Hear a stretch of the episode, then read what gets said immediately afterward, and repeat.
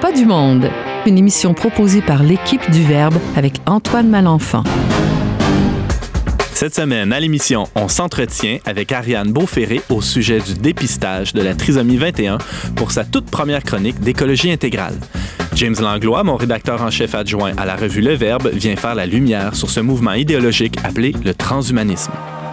Et finalement, notre chroniqueuse famille et féminité, Anne-Sophie Richard, nous présente des applications utiles et agréables pour la vie chrétienne de tous les jours. Bonjour à tous, bienvenue à On n'est pas du monde, votre magazine culturel catholique. Ici votre animateur, Antoine Malenfant. On a le bonheur d'accueillir pour la première fois autour de notre table cette semaine Ariane Beauferry qui animera tout au long de la saison la chronique d'écologie intégrale. Alors l'écologie intégrale, c'est un beau grand mot ça. Est-ce que Ariane Beauferry, il faut être une écologiste intégriste pour faire de l'écologie intégrale? Non, pas besoin. Tout le monde peut comprendre c'est quoi l'écologie intégrale. D'ailleurs, le, pape François nous invite à découvrir ce que c'est dans son encyclique Laudato Si, Louis Satu. Qu'est-ce qu'il dit sur, euh, sur ce terme? sur ce concept? Il parle, euh, tout d'abord, l'écologie, c'est. Euh, il faut penser à des interactions, interactions entre euh, les êtres vivants et l'environnement. Ça, on peut être écologue ou écologiste selon les pays et étudier scientifiquement ces interactions. Et dans une façon plus générale, dans le langage courant, l'écologie intégrale, ça comprend aussi les interactions entre les gens, ça comprend la culture et l'interaction entre l'homme et la loi morale en fait qui est inscrite dans la nature de l'homme. Donc ça comprend un peu tout pour bien vivre dans notre monde en fait. Alors ça va assez loin, on, dépasse euh, largement la, question de la sauvegarde des rainettes euh, de tel milieu, là, des, des, Oui, on dépasse, ça, fait partie, mais on va plus loin. OK, très intéressant. Donc aujourd'hui, tu nous parles plus spécialement d'un livre ou d'une idée dont tu voulais nous, euh, nous entretenir, c'est la question du dépistage de la trisomie 21. C'est un thème qu'on aborde d'ailleurs dans, euh, dans les numéros d'automne de la revue et du magazine Le Verbe. Euh, de, quel livre s'agit-il d'abord? Alors, ça s'appelle Les premières victimes du transhumanisme. Transhumanisme dont va nous parler aussi James tout à l'heure. Et ça a été écrit par Jean-Marie Leméné, qui est président et fondateur de la fondation Jérôme Lejeune en France. OK. C'est quoi cette fondation-là? c'est une fondation qui vise à défendre et promouvoir les droits des personnes trisomiques et aussi à aider les familles financièrement, mais aussi, euh, peu importe leurs besoins, les familles qui accueillent des trisomiques. Et aussi, elles financent de la recherche pour améliorer la vie des trisomiques euh, au quotidien, en fait. D'accord. Là, je vois le, livre qui est à côté de toi, euh, une couverture toute noire. c'est pas un peu, c'est pas un peu lourd, c'est pas un peu déprimant tout, ce sujet-là. De quoi il est question plus précisément dans, ce livre-là? C'est quoi son angle ou c'est qu'est-ce qui le motive lui à écrire ce, livre-là? Ce qui le motive, c'est qu'il voit une situation aujourd'hui qui est très très noire. Il parle surtout de la France, mais aussi de certains autres pays comme les États-Unis ou l'Allemagne, euh, mais beaucoup surtout le contexte européen, par rapport au dépistage euh, des enfants trisomiques et à la banalisation en fait des, euh, des avortements des trisomiques. C'est en fait il dénonce un eugénisme qui s'est installé partout en Occident. On pourrait le dénoncer aussi ailleurs, mais lui s'attaque mhm. surtout à l'Occident et au fait qu'aujourd'hui c'est c'est vraiment une traque des, enfants trisomiques, puis on les tue avant qu'ils naissent parce qu'il ne faut pas qu'ils voient le jour en fait. Et c'est cette banalisation qu'il euh, dénonce, on, pourrait en parler longtemps parce qu'il prend différents points de vue, mais euh, il en parle euh, au niveau des associations, même des handicapés qui vont être d'accord avec plus de dépistage, au niveau des familles qui ne sont pas aidées, au niveau des politiciens qui vont faire des déclarations assez assez osées, comme par exemple, il y en avait un qui avait, je me rappelle plus son nom, qui disait que il y avait euh, encore 5% de bébés trisomiques qui naissaient en France et il demandait pourquoi est-ce qu'il y avait encore 5%. Donc, euh, Donc c'est assez lourd. Oui, James. Jean-Marie Leméné, si je me trompe pas, c'est le président de la Fondation Jérôme Lejeune. C'est bien ça. Et cette euh, fondation-là œuvre pour euh, promouvoir une saine, euh, je dirais pas une saine gestion, mais une saine acceptation. une saine acceptation, une saine vision justement des, des, personnes handicapées. Des personnes handicapées, et ils vont même plus loin, c'est-à-dire qu'ils financent vraiment de la recherche. Là, il y a des soins qui sont en train d'être développés pour aider notamment les facultés, améliorer les facultés mentales des trisomiques. Il y a des tests qui sont faits aux États-Unis, peut-être en France bientôt. Et c'est une fondation qui est vraiment extraordinaire parce qu'elle Déjà, elle s'appelle Jérôme Lejeune, c'est celui qui a découvert le mécanisme de la trisomie 21, qui a montré que si ce qu'on appelait les enfants mongoliens à l'époque étaient comme ils étaient, c'était à cause d'un chromosome de plus sur la paire de chromosome 21.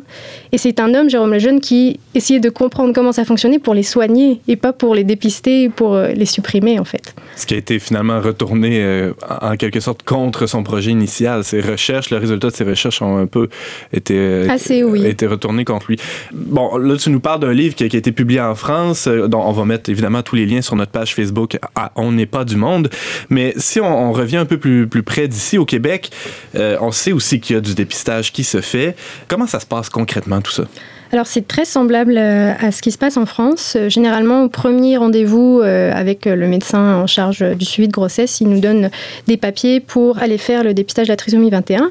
Puis selon le ministère de la Santé et des Services sociaux, c'est la participation au programme de dépistage devrait être volontaire et reposer sur un consentement libre et éclairé. Ça, c'est la théorie. Dans les faits, moi, par exemple, à mon premier, quand j'ai eu ma première grossesse, on m'a pas du tout parlé de dépistage. On m'a donné tous les papiers. On m'a dit, va faire euh, tes examens. Puis on m'a rien expliqué. Bon, je me suis renseignée, puis je suis pas allée moi. Mais je me dis, si c'est à moi, ça m'est arrivé, il y a plein de femmes qui doivent aller faire des dépistages sans savoir que c'est ça. Par exemple, la première échographie, qui est pas une échographie obligatoire, sert aussi, entre autres choses, à dépister aussi. Euh, les enfants trisomiques. Une fois que on a une probabilité, en fait, soit avec des prises de sang, soit grâce à la première échographie.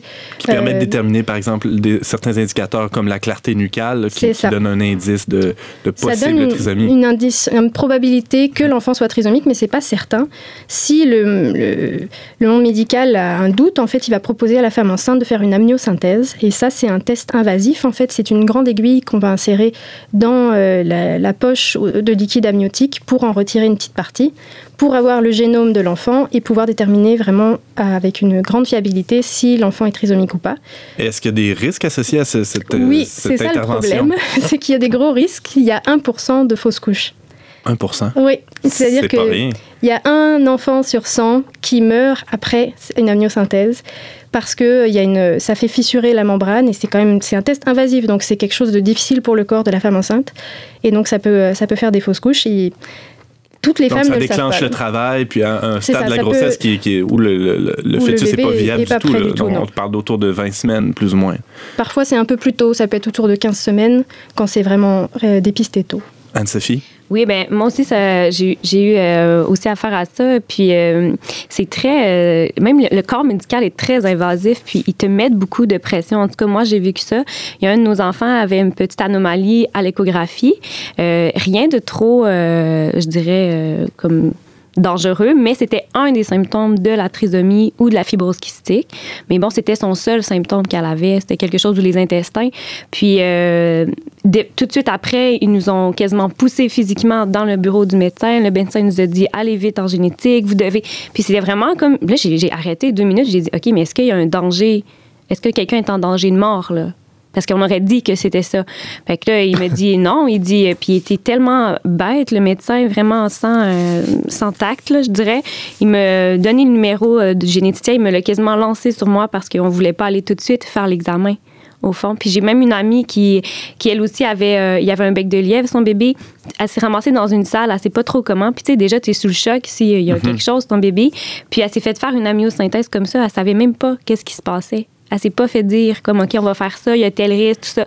son bébé est né avec une cicatrice parce que la, l'aiguille a percé son abdomen. Imaginez. Puis c'est vraiment, puis la femme est sous le choc, elle est fragile, puis elle se fait quasiment pousser physiquement. On est loin du consentement libre et éclairé, Exactement, dont il est question sur le site du ministère de la Santé, euh, mm-hmm. euh, dont, dont, nous parlait Ariane plus tôt. Ça ressemble déjà à ce qu'on appelle de l'eugénisme. Euh, pour le dire plus simplement, c'est-à-dire on, du grec euh, euh, eux qui, est la bonne eugénisme, la, naissance, la bonne naissance. La bonne naissance, on veut éliminer ceux qui sont qui sont pas conformes à un standard d'humanité, euh, d'une perfection fantasmée. Donc c'est ça me fait peur, moi, ça, ça me fait peur. oui, moi aussi. Puis je, pense pas que ça ressemble c'est de l'eugénisme, je dirais. Pardon? Je dirais pas que ça ressemble seulement à l'eugénisme. J'ai l'impression que c'est de l'eugénisme. Donc, tu, tu abondes dans, dans, le sens de, de Jean-Marie Leméné qui, qui développe cette thèse-là de, d'un eugénisme banalisé, comme le disait Ariane plus tôt. Euh, alors, on parle des risques liés au dépistage, mais en amont, bon, il y a des risques liés au dépistage, mais c'est quoi les probabilités qu'un couple ait un enfant atteint du syndrome de Down? Alors, les probabilités, elles augmentent. En fait, toutes les femmes peuvent avoir un enfant trisomique. C'est pas quelque chose d'héréditaire comme certaines maladies. Toutes les femmes, une femme de 18 ans peut avoir un, enfant trisomique comme une femme de 40 ans. C'est juste que les probabilités augmentent avec l'âge. Par exemple, une femme de 20 ans, elle va avoir une chance sur 1500 que son enfant soit trisomique, alors qu'une femme de 40 ans, elle va avoir une chance sur 100. Puis quand on monte euh, à 42 ans, c'est une chance sur 50 et à 44 ans, une chance sur 30.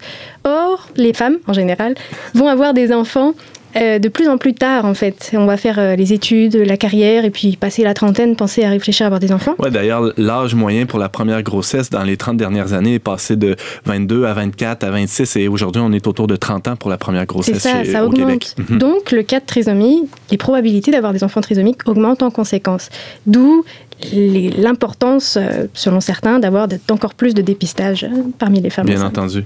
Euh, on le disait plus tôt, Jean-Marie Leméné, qui est président de la Fondation Jérôme Lejeune en France, nous parle d'un génocide. hein, c'est un mot quand même assez, assez fort. Pourquoi il utilise ce mot-là précisément? Il utilise ce mot-là parce que, comme on le disait tout à l'heure, il va y avoir dans 90 à 95% des enfants qui vont être avortés après le dépistage. Et donc, euh, c'est pas un petit avortement euh, du premier trimestre où le bébé est tout petit et la femme, n'a pas encore senti bouger, par exemple. Ça peut être euh, des avortements qui vont être très difficiles euh, pour la femme enceinte parce que c'est des accouchements qui sont provoqués après que le bébé euh, ait été tué dans le ventre de sa mère. Et donc, c'est des événements terribles pour la mère, mais aussi pour euh, l'enfant qui euh, doit ressentir beaucoup de douleur et qui, qui meurt. Évidemment. Donc, euh, il parle vraiment d'un génocide parce que c'est banalisé et on, on les tue, en fait. Mais la grande nouveauté dont il parle dans son livre aussi, c'est qu'il y a un nouveau dépistage qui se profile à l'horizon qui va être proposé dans les prochaines années en Occident. À certains endroits, il est déjà proposé et qui permet de euh, trouver les enfants trisomiques sans l'amniosynthèse.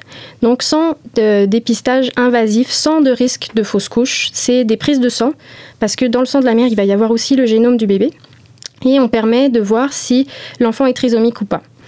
Sauf que pour le moment, bah, il y a plus de 1% de faux positifs. Donc, y a, dans plus de 1% des cas, euh, on va déterminer que l'enfant est trisomique alors qu'il ne l'est pas. Donc, pour le moment, c'est pas un dépistage qui est vraiment préconisé parce qu'il y a trop de chances qu'on se trompe, en fait, par rapport à la myosynthèse où il y a 1% de fausses couches. Mais quand on va réussir à descendre en dessous du 1%, je sais pas moi, 0,9% de faux positifs, bah là, on va le proposer à toutes les femmes. C'est beaucoup moins dangereux. Les femmes vont l'accepter parce que c'est pas une amniosynthèse, il n'y a pas de risque pour leur bébé. Et puis, si jamais elles veulent vraiment vérifier, elles pourront toujours faire l'amniosynthèse. Donc ça, c'est ce qui est proposé, qui, ce qui sera proposé bientôt à grande échelle. Mais bon, là, ici, on est tous autour de la table, puis ça nous scandalise un peu d'entendre des choses comme ça, mais en même temps, on peut se dire, ouais, mais euh, tu sais, avoir un enfant comme ça, c'est, c'est, ça peut être beaucoup de, de souffrance. Euh, ces enfants-là sont handicapés, que ce soit la trisomie 21 ou une autre sorte d'handicap, mais ça amène tout une, un, un dérèglement dans la vie, euh, tout ça. Donc, il y a des gens qui se disent, ben non, ces enfants-là, c'est, c'est bien, au contraire. Que, Ils ont une place. C'est un peu ce que je Ouais, disais aussi dans, dans un article euh, dans, dans la revue Le Verbe publié cet automne. Il y a quelque chose d'un peu, entre guillemets, légitime à désirer avoir un enfant en santé. Euh, On le souhaite tous pour nos enfants. euh, euh, on, a des rêves pour eux, on a des, projets. Est-ce qu'il n'y a pas quelque chose d'un peu naturel à souhaiter avoir des, justement des, enfants en meilleure santé possible? Oui, c'est naturel et c'est ce que, ce que veulent tous les parents, parce que la santé, euh, quand elle se dégrade, c'est quelque chose de vraiment difficile à gérer. En même temps, on ne choisit pas ses enfants comme on ne choisit pas ses parents. Et euh, il y a un oubli un peu de l'accueil de la vie comme elle est, en fait. Et euh, aujourd'hui, on veut que tout soit parfait, avoir un enfant en bonne santé, une carrière, euh, que tout aille dans, un ordre prédéterminé. Et il y a une grosse pression sociale pour ça, en fait. C'est assez, c'est assez impressionnant comment il y a, comme on en parlait tout à l'heure au niveau du dépistage, il n'y a pas vraiment de réflexion. Ça, c'est, imposé un peu. Qu'est-ce que tu dirais aux parents qui, sont dans, qui ont le bras dans le tordeur ou qui sont dans, ce processus-là, soit qui, hésitent ou qui, qui se posent la question par rapport à la, à la myosynthèse? Je dirais que c'est vraiment quelque chose euh, à pas prendre à la légère, la trisomie 21, c'est vrai, mais ils vont être avant tout des parents. Et euh, ça vient avec son lot de souffrance d'être parent. Quand euh, on, a, voit son enfant qui a à peine un an, puis que ça fait la dixième fois dans la nuit qu'il est en train de vomir, puis qu'on a l'impression que c'est la fin du monde, ou euh, quand on est jugé par les voisins, par l'école, par le corps médical, par rapport à nos choix éducatifs, par rapport à notre foi, par rapport aux valeurs qu'on veut transmettre, il y a des tas de sources de souffrance et on ne sait jamais de quoi la vie va être faite. On ne sait pas ce qui va se passer dans l'adolescence de nos enfants ou même plus tard. Euh, on peut avoir des enfants qui malheureusement euh, se font renverser par une voiture, décèdent. Ça vient avec un lot de souffrance d'être parent, mais il y a aussi des joies en fait. Il y a des choses toutes simples, le fait de voir ses enfants grandir, les sourires, euh, les regards qui sont pleins d'amour gratuit. Et c'est c'est pas le nombre de chromosomes qui va faire en sorte que il va y avoir plus ou moins de joie. Au contraire, même, les études montrent que les enfants trisomiques et les familles qui accueillent des enfants trisomiques sont plus heureuses que les autres familles. Donc, le choix de dépister et supprimer les trisomiques, c'est même, ça va à l'encontre de la raison et de, des faits, en fait. C'est tous les enfants vont être une source de peine, mais aussi de joie. Et je pense que quand on a des enfants qui sont malades, on a euh, la chance aussi, euh, la chance. On fait partie un peu des pauvres et des faibles de ce monde, et Dieu va nous accorder aussi une préférence parce qu'il accorde sa préférence, et c'est grâce à ceux qui sont faibles et ceux qui sont euh, euh, Vulnérable. différents, vulnérables Mhm. et, et qui sont le- à l'épreuve euh, des autres en fait. Pour terminer ta chronique, je pense que tu avais une petite note positive euh, pour nous. Oui, alors parce que Jean-Marie Le Béné, son livre est très noir et ça dépend d'une situation qu'il faut euh, dénoncer. Mais je pense qu'au quotidien, nous, ce qu'on peut faire, c'est on peut prier déjà pour l'inclusion des personnes qui sont différentes dans la société. On peut soi-même décider d'inclure les personnes qui sont différentes dans nos vies, avoir un regard d'amour et pas un regard fuyant envers les personnes qui sont différentes. Euh, donner du temps, aider. Par exemple, il y a l'Arche à Québec, euh, il y a des camps de jour pour personnes handicapées. Il faut aussi savoir et défendre, c'est-à-dire qu'il faut s'informer sur la condition réelle des trisomiques. Il ne faut pas penser que c'est des personnes qui sont malheureuses alors que ce n'est pas le cas. Et en sachant, en s'informant, il y a d'ailleurs beaucoup d'informations sur le site de la Fondation Jérôme Lejeune, on peut défendre un petit quand il est attaqué dans une discussion. Finalement, bah, évidemment, on peut toujours donner, donner de l'argent pour les fondations qui aident les familles et qui essayent aussi de défendre ces gens au quotidien et de montrer qu'ils sont heureux et qu'ils ne sont pas non plus euh, un poids pour la société. Ça, c'est quelque chose qui revient souvent. Euh, on dit que c'est des poids économiques, les personnes handicapées, alors que euh, le coût du dépistage est bien plus important. On parle par exemple d'un milliard d'euros pour dépister toutes les femmes en France par an, Oula. par année, Il y a un business derrière ça. alors que Mm. s'il n'y avait aucun dépistage, il n'y aurait que 1300 trisomiques qui naîtraient en France. Donc euh, c'est... C'est une ampleur d'un dépistage pour un problème qui ne devrait pas être immense en fait. Ariane Beauferré, merci beaucoup. Merci. Cold is the water. It freezes your already cold mind. Already cold, cold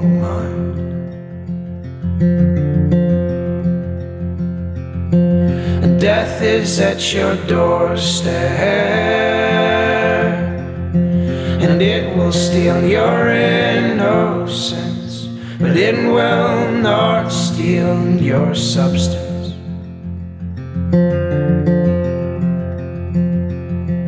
But you are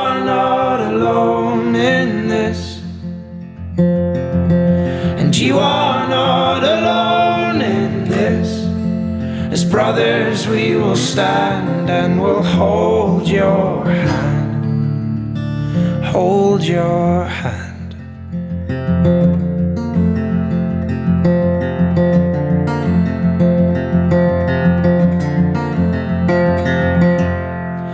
and you are the mother,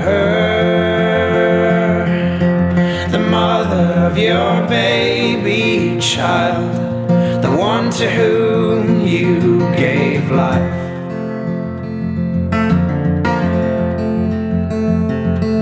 And you have your choices, and these are what make man great his ladder to the stars.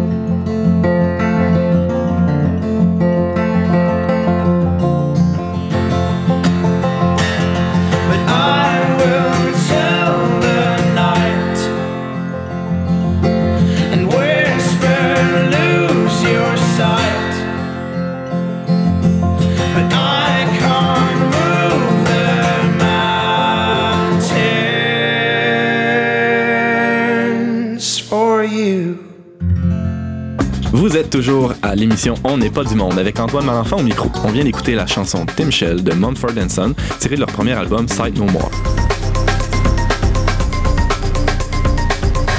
Le magazine Le Verbe, pour lequel j'ai le bonheur de travailler comme rédacteur en chef, a lancé au début octobre ses numéros d'automne.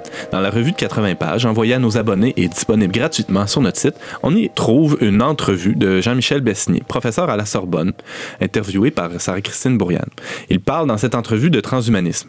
Aussi, dans le magazine gratuit de 20 pages, disponible presque partout en présentoir, dans près de 700 points de chute partout au Québec, mon collègue James Langlois, ici à ma droite, a rencontré Antoine Robitaille, qui est correspondant parlementaire à Québec pour le journal Le Devoir. Il l'a questionné sur son bouquin intitulé Le Nouvel Homme Nouveau, qui a, qui a paru il y a déjà 2007. 9 ans, donc, qui est une étude sur le post-humanisme. Transhumanisme, post-humanisme, hyper-humanisme, qu'est-ce que ça mange en hiver, ça, mon cher James? C'est des mots compliqués. Euh, je ne me prétends pas être un spécialiste de ces questions-là, mais quand même, on va essayer de simplifier et rendre ça compréhensible.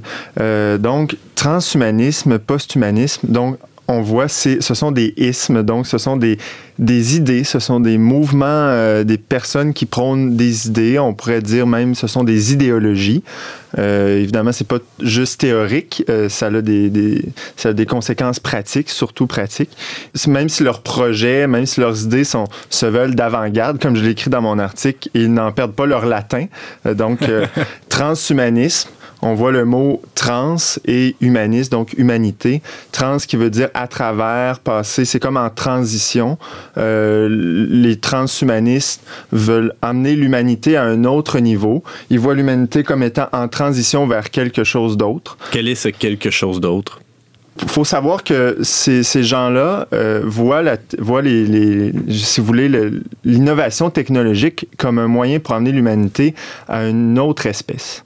Euh, ce qui veut dire qu'avec tous les, les, innovations technologiques qu'on connaît aujourd'hui, on peut augmenter l'être humain de différentes manières pour lui donner des capacités qu'il n'a pas naturellement. Par exemple, on pourrait dire euh, faire en sorte que l'être humain puisse augmenter ses yeux pour que l'être humain puisse voir dans le noir. Ce serait un exemple. Ou, je ne sais pas, les, transhumanistes euh, ima- imaginent qu'on pourrait télécharger notre, notre cerveau dans des, dans des puces nanotechnologiques puis faire un essaim de, de nanorobots. Bon, c'est un peu fou tout ça. C'est, pas demain, la veille nécessairement que ça va arriver, mais Non, ça nous semble être de la science-fiction. on n'a pas toujours, de, ben, je dirais de toute éternité, mais depuis un, un sacré bout de temps, on n'a pas toujours voulu améliorer l'homme. Effectivement, il faut, faut voir que Je pense aux lunettes, par exemple. Jean-Michel Besnier, justement, dans son entrevue, il fait une distinction assez intéressante. Il dit vouloir pallier, une, si vous voulez, une faille de la nature, comme une maladie ou un manque euh, génétique. Tu donnes l'exemple des lunettes. Lorsque on, est avec une vue qui est plus faible ou pour des raisons euh, de développement, euh, de dégénérescence plutôt, on perd la vue, de rajouter des lunettes ou des verres de contact, c'est pas augmenter euh, l'œil, c'est venir de ramener à un niveau normal. voilà, c'est de le ramener à un niveau normal, alors que le transhumanisme, comme j'ai l'exemple que j'ai donné tout à l'heure, voudrait euh, non seulement prendre l'œil tel qu'il est à son niveau normal, mais lui donner des capacités qu'il n'a pas naturellement. Donc c'est vraiment un, un saut d'état. Donne-nous un exemple d'une capacité que l'œil pourrait avoir euh, dans, dans un- un- une espèce transhumaine. Comme j'ai dit tu- un peu plus tôt, on pourrait euh, augmenter l'œil de telle manière que, que l'être humain puisse voir dans le noir. On pourrait augmenter l'œil de telle façon qu'il soit, euh, qu'il puisse percevoir les, les, je sais pas, les ondes euh, Internet ou les ondes euh, de chaleur infrarouge, ouais, dans le noir. Donc, ça serait différentes, euh, différentes manières d'augmenter l'œil hein, en ce sens-là. C'est un peu comme tu dis de la science-fiction. euh, Il y, a- il y a quelque chose d'un peu mm, presque inquiétant là-dedans, mais A- Ouais. Avant, avant de, de poursuivre, il faut quand même euh, faire cette distinction qui est importante. Donc, on a parlé de transhumanisme, mais il y a aussi le posthumanisme. Donc, comme dans tous les mouvements idéologiques, c'est difficile de faire, de couper au couteau, euh, séparer les gens, puis les. OK, lui, c'est un transhumaniste, lui, c'est un posthumaniste. Mais quand on parle de posthumanisme, effectivement, donc le, le mot post, le préfixe post réfère à. euh, c'est- après l'humanité. Donc, si les transhumanistes. Une eux, humanité qui est dépassée, qui est finalement. complètement dépassé. Euh, si les transhumanistes, eux, voient le, c'est d'amener l'être humain en transition, là, on, on dépasse complètement l'être humain. On dit, ah, l'humanité s'est dépassée. Euh, on s'en va vers, euh, de telle manière qu'il y a eu le mot sapiens, euh, le mot erectus, le mot sapiens, on s'en va vers une humanité qui est peut-être euh, tout à fait nouvelle euh, en forme de robot, Qui pourquoi n'est pas? plus une humanité, Qui finalement. est plus une humanité, ouais. C'est, c'est, c'est quoi l'humanité dans ce ça, sens-là? hein. Fascinant. Je t'écoute parler, James, puis je, je réfléchis un peu à voix haute. là. L'homme a été, euh, en quelque sorte, toujours un peu scandalisé ou déçu lui-même ou euh, déçu de, ses limites, de ses faiblesses, de, la vulnérabilité. Ouais. Est-ce que la différence, ça serait pas que maintenant, il dispose de moyens techniques ou technologiques qui lui permettent de, de transcender cette chair-là qui, qui parfois le dégoûte en quelque sorte? Effectivement, je dirais que notre, euh, comme Jean-Michel Besnier, Antoine Robitaille, c'est ça qui est intéressant parce que d'un côté, on est confronté justement à nos faiblesses, à nos limites, et on voudrait donc pouvoir s'en départir d'une certaine manière. Donc, il y a cette tentation en nous qui dit non, il faut lutter contre ça. Et, puis, effectivement, les innovations technologiques sont bonnes. Euh, il, faut, il faut juste être capable de discerner jusqu'à quel point, euh, jus- jusqu'où on peut aller avec ces innovations technologiques. Donc, oui, on veut comme je le disais tout à l'heure, dans la différence entre augmenter et pallier une, faiblesse de la nature, il faut savoir vraiment jauger entre les deux. Parce que la limite est mince. Parfois, on, on entend des gens dire Ah, ben moi, je. je Tant qu'à être, je voudrais vivre éternellement parce que j'ai peur de la mort, parce que j'ai peur de souffrir. Donc, on va se servir de tout ce qui est technologique pour ne plus souffrir. Puis, de toute façon, il ne faut pas faire non plus une éloge de la souffrance. Mais tout ça, il faut avoir beaucoup de nuances. Alors que dans ces idéologies-là, on refuse totalement euh, tout ce qui semble être une limite à la nature, tout ce qui est une limite au corps même, tout ce qui est une limite à ce que l'être humain À l'existence terrestre, hein, À tu parles de la mort, euh, il y, a- il y a un refus de la mort. Il n'y a pas, pas quelque chose d'un peu ennuyant dans cette vie immortelle? Ben, c'est ce que défend Jean-Michel Besnier. Euh, lui, il dit que il- lorsque des gens dans ses conférences euh, lui posent cette question-là, et lui, il, il leur affirme que ça serait vraiment ennuyant, une vie immortelle, parce que, qu'on le veuille ou non, le, le- le phénomène de, de temps euh, nous donne, nous procure un, un certain bonheur. Donc, on est limité dans ce qu'on peut avoir comme plaisir, dans ce qu'on peut avoir comme, euh, comme, comme quête, alors que si c'est la même, euh, si c'est la même quête qui, qui, qui ne termine jamais, On s'ennuie. on s'ennuie, ça, ça serait, ça serait vraiment ennuyant. Puis euh, voilà, c'est c'est- c'est un refus de, de, de, de même vivre la vie telle qu'elle est, autrement dit. Je peux pas m'empêcher de penser à, une pièce de théâtre qui s'appelle Jeanne et les post-humains, qui a été écrite par euh, l'auteur Fabrice Adjadj. Euh, bon, euh, rapidement, là, cette histoire-là, c'est c'est l'histoire d'une humanité un peu dépassée, dans un post-humanisme, hein, ça dit dans le titre, où on a des- une société où les gens peuvent, ont, ont le moyen technique, on pourrait dire, de vivre éternellement ou d'être immortel. Mais finalement, à cause des améliorations de l'espèce, des améliorations constantes d'une génération à l'autre, rapidement, la génération en cours se sent dépassée. Donc, devient en quelque sorte obsolète, devient, oui, dépassée, euh, plus adaptée, euh, n'est plus adaptée au marché du travail, par exemple, et en vient, euh, euh, dans cette pièce de théâtre-là, c'est absolument fascinant, de, Fabrice Adjadj, qui s'appelle Jeanne et les posthumains, on voit à la fin que ces gens-là demandent à mourir et il y a des, des maisons euh, prévues pour ça qui sont on, l'appelle dans la pièce de théâtre la maison bleue où les gens vont et euh, en sachant qu'ils n'en sortiront pas vivants euh, donc s'auto euthanasie on pourrait dire parce qu'ils se sentent dépassés par la nouvelle génération qui vient d'arriver. Donc une humanité immortelle on peut facilement bon c'est une fiction mais on peut facilement s'imaginer que on en viendrait à à désirer mourir, surtout si la génération montante est nettement mieux adaptée que nous technologiquement ou, ou transhumainement finalement au, au monde du travail. Mais je demandais justement à Antoine Robitaille, euh, vois-tu euh, un lien entre, par exemple, cette, cette volonté de, de, lég- de légitimer l'euthanasie et le transhumanisme? Puis, il était très nuancé quand même dans sa réponse. Il me dit d'un côté, oui et non. Parce que si l'euthanasie peut se montrer comme une alternative à, l'immortalité, parce qu'on on est tanné justement de la souffrance des limites humaines, d'un autre côté, c'est ce, ce recours à la technologie, cette négation de la dignité humaine, puis d'une certaine qualité aussi que peut avoir la souffrance, que fait le- que fait le- le- l'euthanasie. Donc, dans un sens, c'est transhumaniste, dans un sens, non. En même temps, il y a vraiment, je pense qu'il faut insister sur cette négation de, de, de la dignité humaine qui est faite derrière et de la, comme je disais, de la valorisation de la souffrance qui peut être faite. Ouais. Anne-Sophie? Ben, au fond, c'est ça qui me fait. Je n'ai parlé un peu au début, mais tu sais, quand tu dis transhumanisme et post-humanisme, il y a quand même l'idée d'humanité, mais alors que ça la nie complètement. Puis le fait de mourir, c'est la chose, une des choses qui définit notre humanité, au fond, qu'on est immortel. Puis, euh, au fond, comme on disait, on s'ennuie. Mais je pense qu'on le voit déjà en ce moment. La, la vie n'a pas de sens. On essaye de jamais penser à la mort. Puis, on voit qu'est-ce que c'est la fête qui ressort, le divertissement, Le toujours s'occuper, s'occuper, s'occuper. Les séries, ça, c'est. Je pense que c'est un symptôme quand même de ça à quelque part. On fait, on n'a rien d'autre de mieux à faire que de se divertir parce qu'au fond, notre vie n'a pas de sens si on n'a pas de sens à notre mort finalement.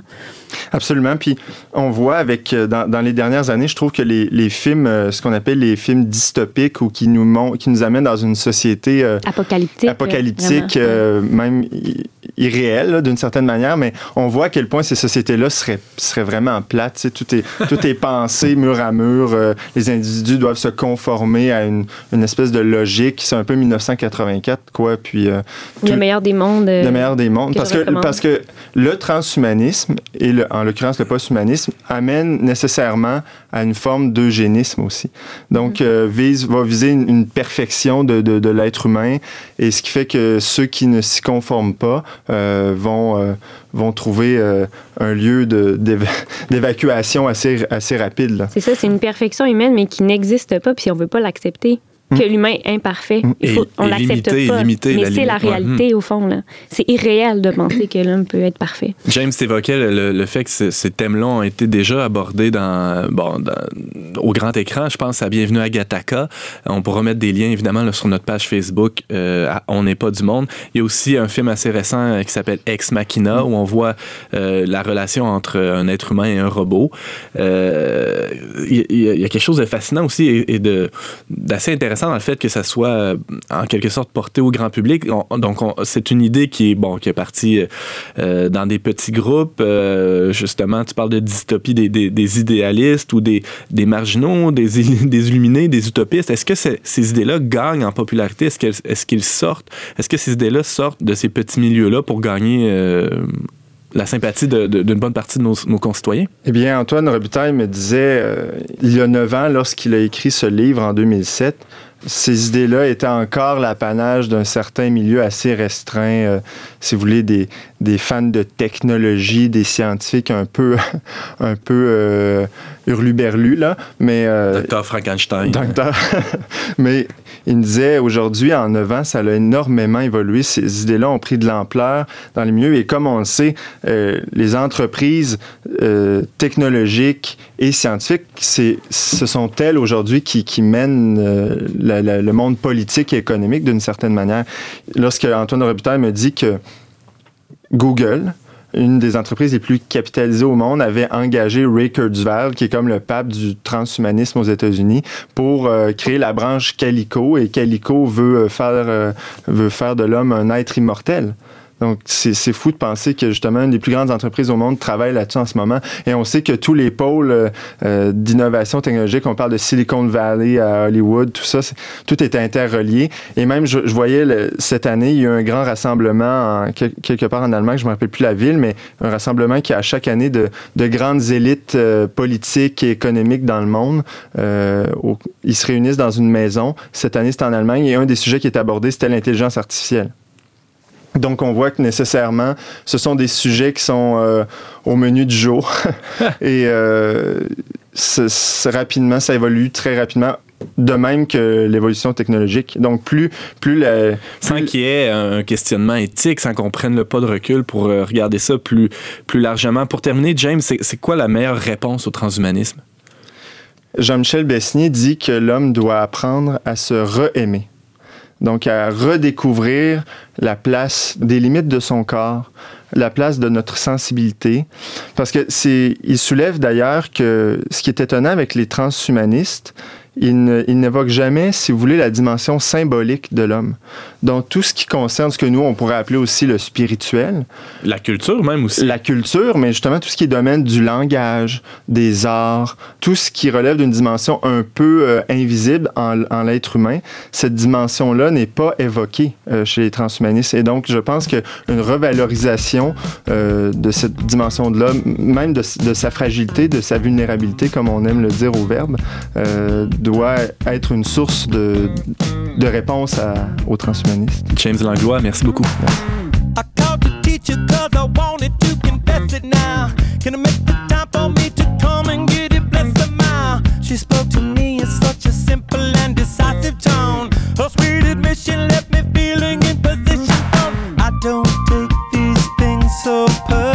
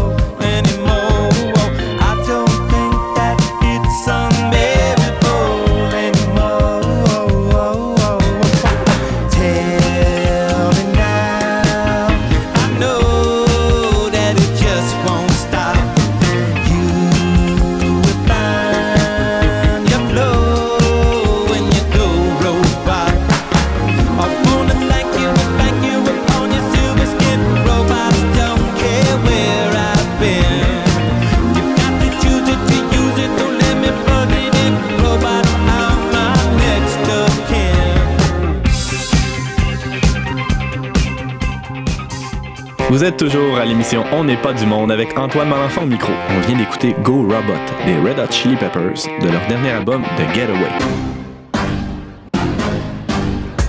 On n'est pas du monde et au magazine Le Verbe, il faut s'en confesser, on est parfois un peu malcommode et on aime bien porter un regard critique sur la société moderne et son précieux allié, la technologie. Mais comme toutes les choses créées en ce bas monde, elle n'est ni bonne ni mauvaise, ça dépend de ce qu'on en fait. La techno a aussi de bons côtés et on peut se racheter un peu. hein. Euh, on va aujourd'hui les explorer avec notre chroniqueuse Anne-Sophie Richard qui nous parle habituellement de famille et de maternité. On n'est pas très loin de son thème. Mais non, ça, ça sert euh, la famille, euh, ça sert tout le monde. Donc, Anne-Sophie, on savait pas, hein, on apprend tous les jours que tu avais le temps de t'intéresser à la techno entre quelques brassées. Moi Et, non plus, je euh, ne savais pas que j'avais le temps de faire. Mais, Il faut euh, ce qu'il faut hein, pour les ça. besoins de la chronique. tu t'es penché euh, là-dessus. Moi, je suis une fille très pratique euh, de toute façon. Alors, euh, les, les applications que j'ai découvertes, euh, c'est des choses qui peuvent nous être utiles là, au quotidien. C'est euh, pas des choses pour perdre du temps. OK. pas pour s'égarer dans le loisir infini. là. Non, là, pas celle que j'ai relevée, non. OK. Alors, justement, euh, qu'est-ce que tu nous as déniché? Bah, bah, avant toute chose, définissons les termes. Qu'est-ce qu'une application? Une Hein? application, c'est comme un petit logiciel que tu peux, euh, je dirais, télécharger sur Ouais. ton téléphone intelligent, sur ta tablette. Puis, euh, vous allez voir, là, je vais en, je vais en donner des exemples. C'est pour euh, faciliter ton quotidien ou encore flâner sur euh, Internet ou des choses comme ça. Fait que- Faciliter ou nuire à ton quotidien. Exactement. euh, perte de C'est temps, bien dit. Oui, c'est ça. Donc, euh, à user avec discernement de, Tout à de- de fait. tout cela. Euh, donc, tu t'es promené un peu sur euh, l'App Store ou je sais pas trop Oui. quelle, quelle sorte de magasin J'ai virtuel. découvert l'App Store. T'as découvert Mais, plein C'est d'applications. ça, mais parce que tu sais, les applications, je dirais catholiques, il y a celles qu'on connaît bien, c'est surtout pour suivre les prières quotidiennes ou encore l'activité de l'Église internationale ou bien lire la parole de Dieu. Donne-nous des noms. On veut tout. Ben, AELF, iBreviary, il y a aussi le Evangelizo. Evangelizo. Qu'est-ce que euh, c'est, Evangelizo? Je connais pas ça. Tu connais, toi, ou non? Non, moi, je la connais pas. Ben, en fait, c'est un- une petite application euh, avec laquelle on peut voir euh, la lecture du jour euh, de la messe. On peut avoir un commentaire des pères de l'Église. Il y a plusieurs prières traditionnelles qui sont disponibles. On- C'est ça. ouais. Ah, comme évangile au quotidien aussi. Oui, Ouais, ben, c'est ça, Il y c'est en la a même chose. plusieurs. Il y en a vraiment, il y en a beaucoup. Il y, a- il y en a pour tout. euh, Pour tous les goûts. tous les goûts, vraiment. Puis en faisant mes recherches, j'ai trouvé des applications euh, nouvelles. Il y en a qui sont même pas encore sorties. Je suis avant-gardiste. Oh. Euh, Il y en a une qui s'appelle, pour la confession GeoConfess, qui a été pensée par Tanguy Lévesque en France, qui est un père de six enfants. Puis lui, euh, je crois qu'il habite un peu en région de Paris, peut-être éloigné. Puis il voulait se confesser, puis il trouvait pas l'horaire sur Internet de confession, ni la disponibilité des prêtres. Puis ça l'a tanné. Puis il s'est dit, ah, je vais faire une application pour ça. Puis euh, je trouve que c'est une belle idée, même si c'est pas encore tout à fait en place, mais euh, ça veut vivre. Alors, c'est au fond, c'est vraiment simple à utiliser. C'est les prêtres qui mettent leur disponibilité, aussi leur géolocation, où est-ce qu'ils qu'ils sont en ce moment. Puis, euh, si euh, toi, euh, par exemple, tu vois que à proximité de toi, il y a un prêtre qui peut te confesser, bien, tu envoies une, une invitation, puis tu, tu fais une demande, puis lui, il te répond s'il peut, s'il est disponible. Vous euh, mettez un rendez-vous, puis vous allez euh, ensuite vous passer à l'acte. Est-ce que tu peux te confesser par SMS? Pas du tout. c'est interdit. Il y avait le, euh, le, le père Alexandre Julien de la paroisse Saint-Thomas d'Aquin s'était fait interviewer par le journal, euh, je pense Le Soleil ou quelque chose comme ça. Puis le journaliste était tout surpris de voir que le père Alexandre Julien, euh, euh, les- certains paroissiens le textaient pour le rencontrer. Et finalement, dans le journal, ça a sorti le prêtre qui confesse par, Par texto. Ah, C'était vraiment une mauvaise Mais c'est ça, ça peut être mal interprété. Mais ça, c'est clairement, il n'y a pas question de ça. là. C'est plus une sorte impossible de... de, se confesser par téléphone. C'est vraiment comme. euh, un Uber de la confession. oui, ils l'ont baptisé comme ça. C'est carrément Ok, ça. Puis, euh, oui, je trouve que je pense que c'est une belle idée, honnêtement. Euh, ça ne sera pas encore euh, disponible ici, au Québec, mais euh, en France, ça s'en vient. là. je pense fin octobre, là, ça devrait sortir. Ils sont encore en mode Ça. socio-financement. là. Donc, Ouais, si vous avez ouais. quelques dollars, euh, bon, évidemment, euh, euh, commencez par en, en donner quelques-uns à vos radios catholiques préférées. et ensuite, vous pourrez en, en déverser là, dans ce- ce- ce- cette initiative fort intéressante. Peut-être euh, qu'on peut vraiment commencer à dire que la technologie va- veille à notre salut. Ah, oui. Mais je pense que oui, dans un sens. Il faut l'utiliser aussi pour euh, les bonnes causes. À quand l'application du verbe? Je sais pas. On, tra- on travaille là-dessus. En tout cas, pour plus d'informations, vous sur euh, www.kto.com barre oblique géoconfesse. Application du verbe, ça veut dire que tu vois Antoine Malenfant travailler en direct euh, à son bureau. Est-ce qu'on veut vraiment voir ça? J'en doute. Laissez-moi en douter. Euh, mais j'ai j'ai une petite question, une petite interrogation. Euh, Est-ce que le prêtre, finalement, tout le monde peut savoir il est où en tout temps? Est-ce que c'est ça que ça veut dire? Est-ce qu'il y a comme une puce euh, dans. Ben, évidemment, il y a une puce dans, Dans son, son dans bras. son téléphone. Il y a une puce dans son téléphone, mais est-ce que ça, ça permet de le suivre à la trace dans tous ses déplacements ou c'est Non, je pense est libre de décider quand C'est plus pour une prise de rendez-vous, finalement. Ouais, c'est ça. Puis tu sais, c'est lui qui s'inscrit là-dessus, puis c'est vérifié. Hein, c'est toujours des prêtres catholiques. Ah oui? Qui sont- Ouais, ouais, ils, ils font mention de ça.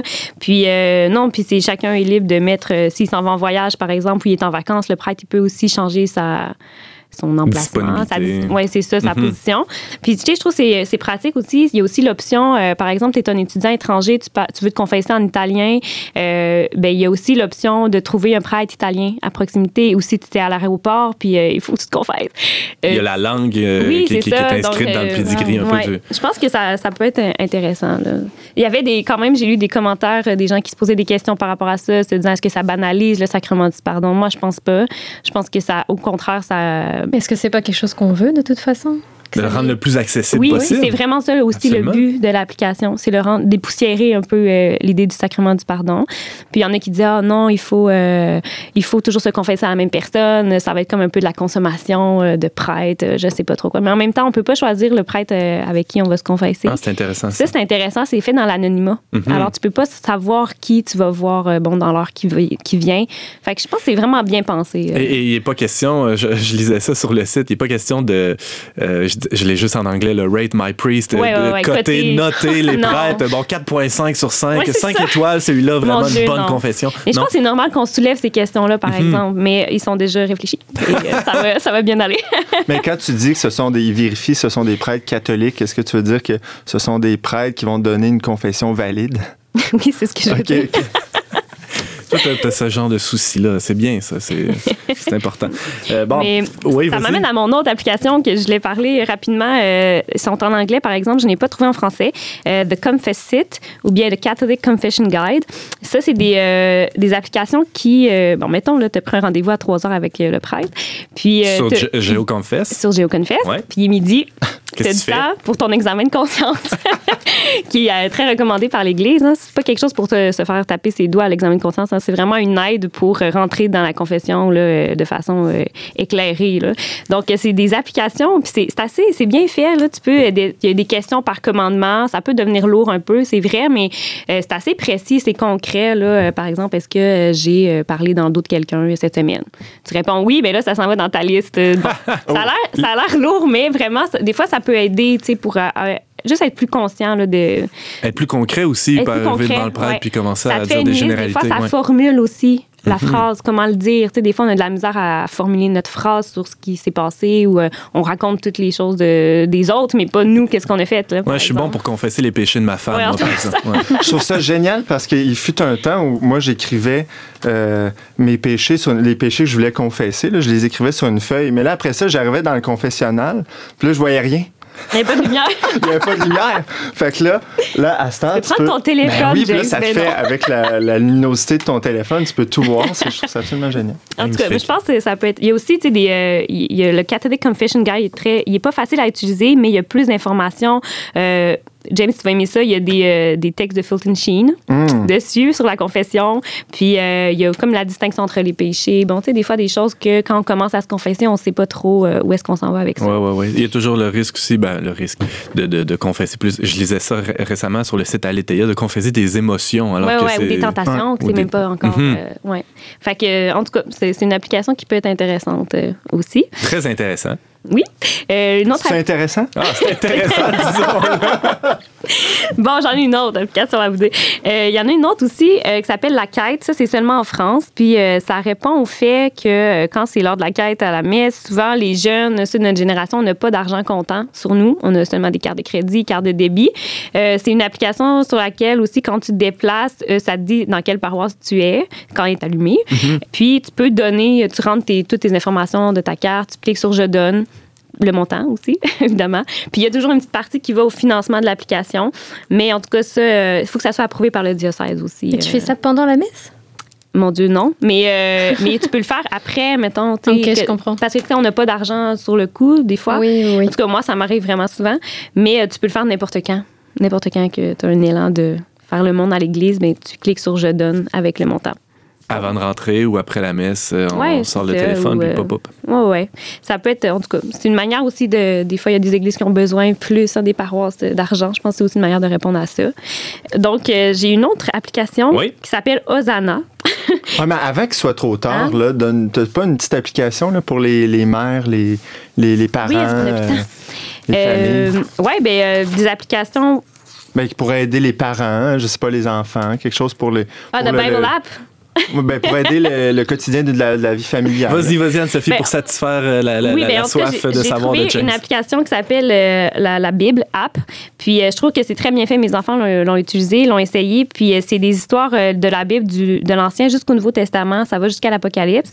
Puis c'est adapté vraiment aux, aux enfants. Mais en même temps, ce que j'aime de l'application, c'est que ça dénature pas euh, l'histoire. Ça la, ça la rend pas plus rose ou plus fleurie. C'est vraiment l'histoire euh, telle qu'elle, mais avec des phrases courtes. Puis euh, c'est animé. Il y a des interactions, des questions. Les enfants répondent à ça comme. puis ceux qui savent pas lire, ils l'écoutent l'histoire. Puis ceux qui savent lire peuvent la lire. Je trouve que c'est très bien fait.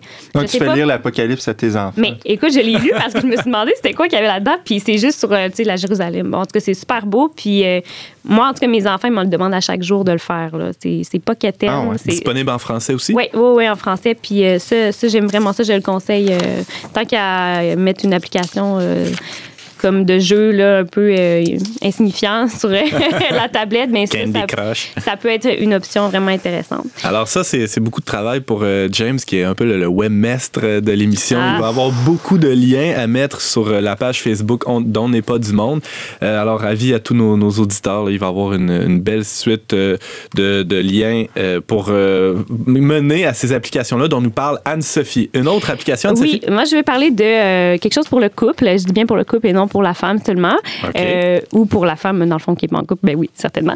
Mais c'est euh, le cycle féminin, là, qui. euh, il y a plein d'applications. J'en ai regardé plein. Il y en a une tonne. euh, pour trouver, dans le fond, pour suivre le cycle, pour savoir les symptômes durant des hormones. Dans le fond, ça va du mal de tête euh, au maux de dos, à l'irritabilité, à la fatigue et tout ça. Puis, je trouve que c'est vraiment pratique pour pouvoir. Parce que avant, au fond, tu avais une feuille, tu remplissais à la main tous les jours du cycle. Dans le bon les- vieux temps, là. Ouais, il n'y a pas si longtemps, je te dirais. Quelques Il y en a années. qui le font encore. Mais oui, mais moi, je le faisais encore il y a deux ans, puis j'ai découvert une application, ça s'appelle Ovuview, mais il y en a plein.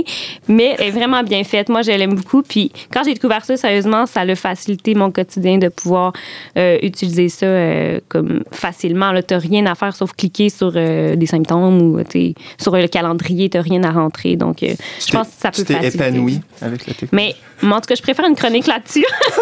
mais Mais donc, euh, c'est oui. une, une- une qui est compatible en fait avec les méthodes de régulation naturelle de Oui, oui, tout à fait. Tu as le calendrier, tu as aussi le, le graphique si tu prends ta température à chaque jour. Puis, euh, non, moi, je le conseille parce que c'est pas facile dans le quotidien avec les enfants, par exemple, de faire tout ça. Quand tu veux savoir un peu où est-ce que tu en es, là. euh, euh, dans ton cycle, mais ça, je trouve que ça facilite la vie, là, carrément. Tu sais, ça prend deux secondes, tu cliques sur ce que tu as à cliquer, puis... euh, Puis tu dis que c'est pour le couple, donc le, rôle du papa là-dedans. Oui, mais ça, je ferais peut-être une chronique. Souvent, euh, mettons quelqu'un qui utilise ça, parce que c'est pas nécessairement pour ça que tu l'utilises, mais euh, quelqu'un qui utilise ça pour réguler les naissances, Mhm.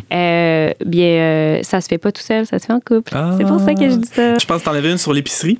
Oui, Ah, Reebie, minute. je pense que la réputation n'est plus à faire. Moi, j'utilise ça à chaque semaine. C'est très bien fait. Tous les circulaires euh, de la semaine. Reebie, R-E-E-B-E-E. OK. Euh, puis euh, ça aussi, tu, tu peux même choisir, sélectionner, mettons, un aliment, exemple le saumon, puis là, ça sort dans toutes les circulaires, le prix. Tu peux comparer les prix. Ça fait ta liste dans chaque épicerie. Tu sais, ce qu'on faisait à la main, là. Ouais. Quand tu regardes les, les- les meilleurs prix de chaque, tu compares les circulaires, mais là, tu le fais sur ton téléphone. Ça prend Internet, par exemple, à l'épicerie, peut-être tu l'as sur ton téléphone, là. mais euh, moi, j'adore cette application-là. C'est vraiment à découvrir. Il y en a aussi une, une autre qui s'appelle Woman in Mind. Oui, W-I-M, les VIM. Euh, ça, ça a été créé au Québec aussi. C'est une application qui est créée dans le but de briser l'isolement des femmes en congé de maternité ou non, là, de toutes les femmes. Ça marche par secteur, par quartier. Puis, euh, il y a une ambassadrice par quartier qui peut en parler autour d'elle, organiser des activités pour les femmes de son quartier, sortir au parc, faire des conserves, café rencontres, sortir au restaurant sans les enfants. Enfants aussi, j'ai vu ça. Euh, ça permet de connaître les voisines, puis de retrouver aussi l'aspect communautaire, je dirais, qui s'est perdu avec les années. Puis euh, c'est une belle initiative. Ma voisine est ambassadrice, puis euh, je- elle organise souvent des rencontres comme ça. Ça brise vraiment l'isolement des femmes au quotidien, je dirais. Donc, tu peux être tenu au courant du- de- de- des autres femmes qui sont dans la même situation Oui. que toi à la maison Si avec un, un poupon ou. Oui, ou- si tu as ou- juste ou une question, mettons, je cherche une gardienne, je cherche une solution à tel problème, j'ai, ou il y a même une, une partie boutique, euh, mais ce sont des femmes qui font des cartes artisanales ou. euh, L'achat local. oui, j'ai, oui, c'est ça. Puis tu peux encourager les femmes de ton quartier. Puis en tout cas, je trouve que c'est une belle initiative, vraiment. En une minute euh, aussi, euh, Plugged In, qui est une autre euh, Plugged application. Oui, c'est une application qui, euh, qui est très pratique pour les parents. Je dirais, si tu veux savoir ce que tes enfants écoutent, tes adolescents aussi, les films, les séries, même la musique, c'est une application qui va prendre chaque film, puis tout, euh, je dirais, mettre en détail tout ce qui se passe dans le film. Euh, c'est très lourd un peu à lire, mais ça peut être très pratique. Ça, Le langage, les scènes osées, tout ça. c'est exactement à quoi t'en tenir avec euh, cette application-là. Quand tu as du temps, puis tu te poses une question, ça va surtout les, même les émissions pour enfants là, euh, que tu, tu te poserais pas de questions là, là-dessus, ben c'est même ça aussi c'est traité à la loupe. Ouais, ouais, carrément. Plugged in. Fascinant. Anne-Sophie Richard, merci beaucoup pour ta chronique euh, techno, féminité, maternité, euh, tralala. Faites les belles choses de la vie. Merci Anne-Sophie.